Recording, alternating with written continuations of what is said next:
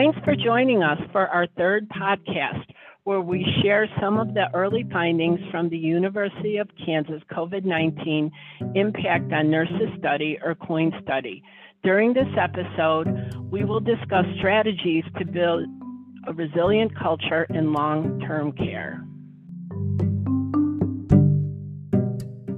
Amy, picking up where we left off on the topic of resilience, what can an organization do to foster organizational resilience?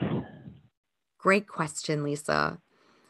I am a firm believer and very passionate about building a culture of resilience within a facility. And this means making resiliency a priority. Here's five strategies to help you build a resilient culture. First of all, communicate in a transparent and positive manner. Be truthful, be real, be first and provide frequent updates. Don't let gossip get in your way and be your source of communication. Number two, leaders need to model resilience. And when people see leaders modeling resilience, they're going to want to model it themselves.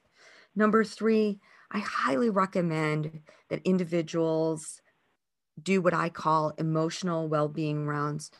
Frequently, facilities do employee rounding to um, check for engagement and, and see how staff are doing. Well, that's never been more important. And now I would ask that you check in with staff daily and do get a pulse check, see how they're feeling, gauge how they're feeling. And next, use that information. So, number four is provide support to staff based on what they have been telling you. So, it may be they're afraid to go home and bring their uh, clothes into their house. And so they're undressing in the garage. Wouldn't it be nice if a facility could offer laundry service? That's just one uh, suggestion.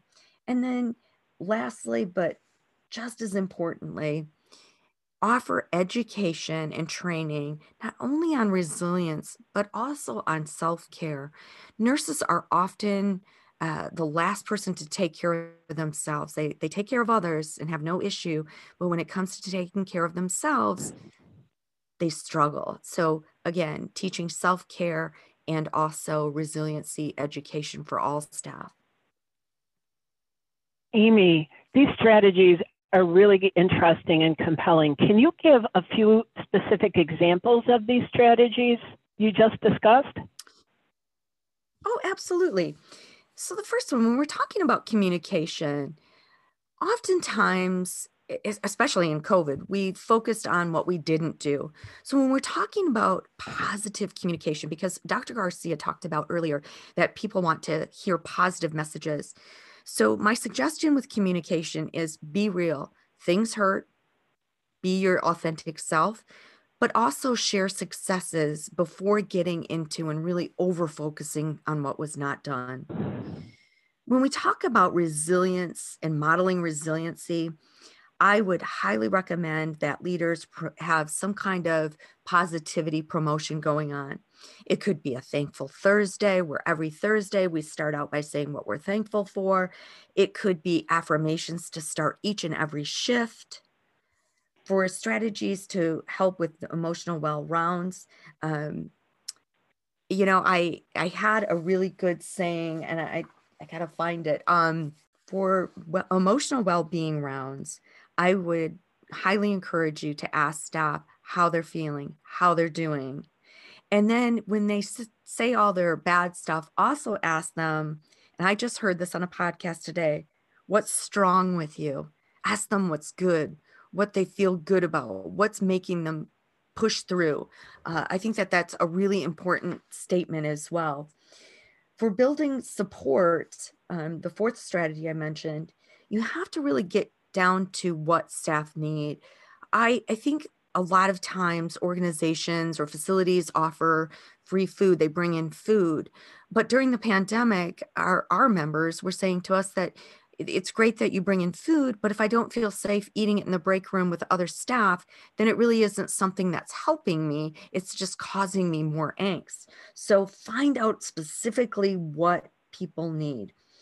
Then for strategies to promote resiliency training and self-care, you know, this could be offering workshops on meditation. It could be offering yoga. It could be offering um, you know, just some sleep hygiene because we know that the nurses have struggled with sleep disturbances during COVID.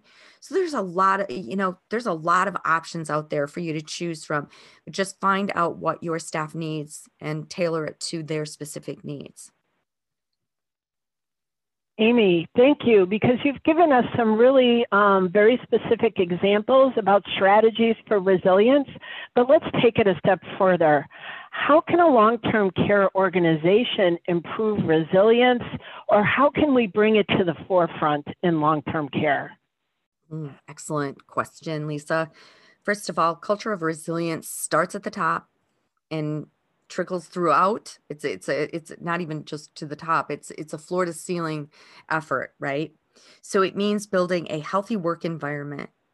It has programs to promote well-being and self-care. It has zero tolerance for bullying and violence in the workplace. It's a workplace that provides staff support. It's a workplace that encourages social connections and also a workplace that provides and promotes positivity on a daily basis. Thank you, Amy. Today, you shared with us how important it is for an organization to have positive, transparent communication. Leaders must model resilience and commit to doing emotional well being rounding in their communities. Organizations need to listen to and build support for what the staff needs by addressing their practical needs based on how the pandemic impacts them and their family.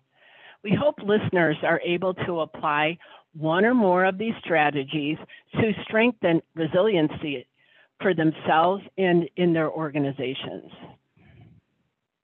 The University of Kansas COIN study invites organizations to have their nurses complete the COIN survey so they can continue to learn how the pandemic is impacting the industry. To access the study, you can contact the Telligen Nursing Home team at nursinghome at telligen.com or do a Google search and Google COVID 19 Impact on Nurses Study University of Kansas. Thank you.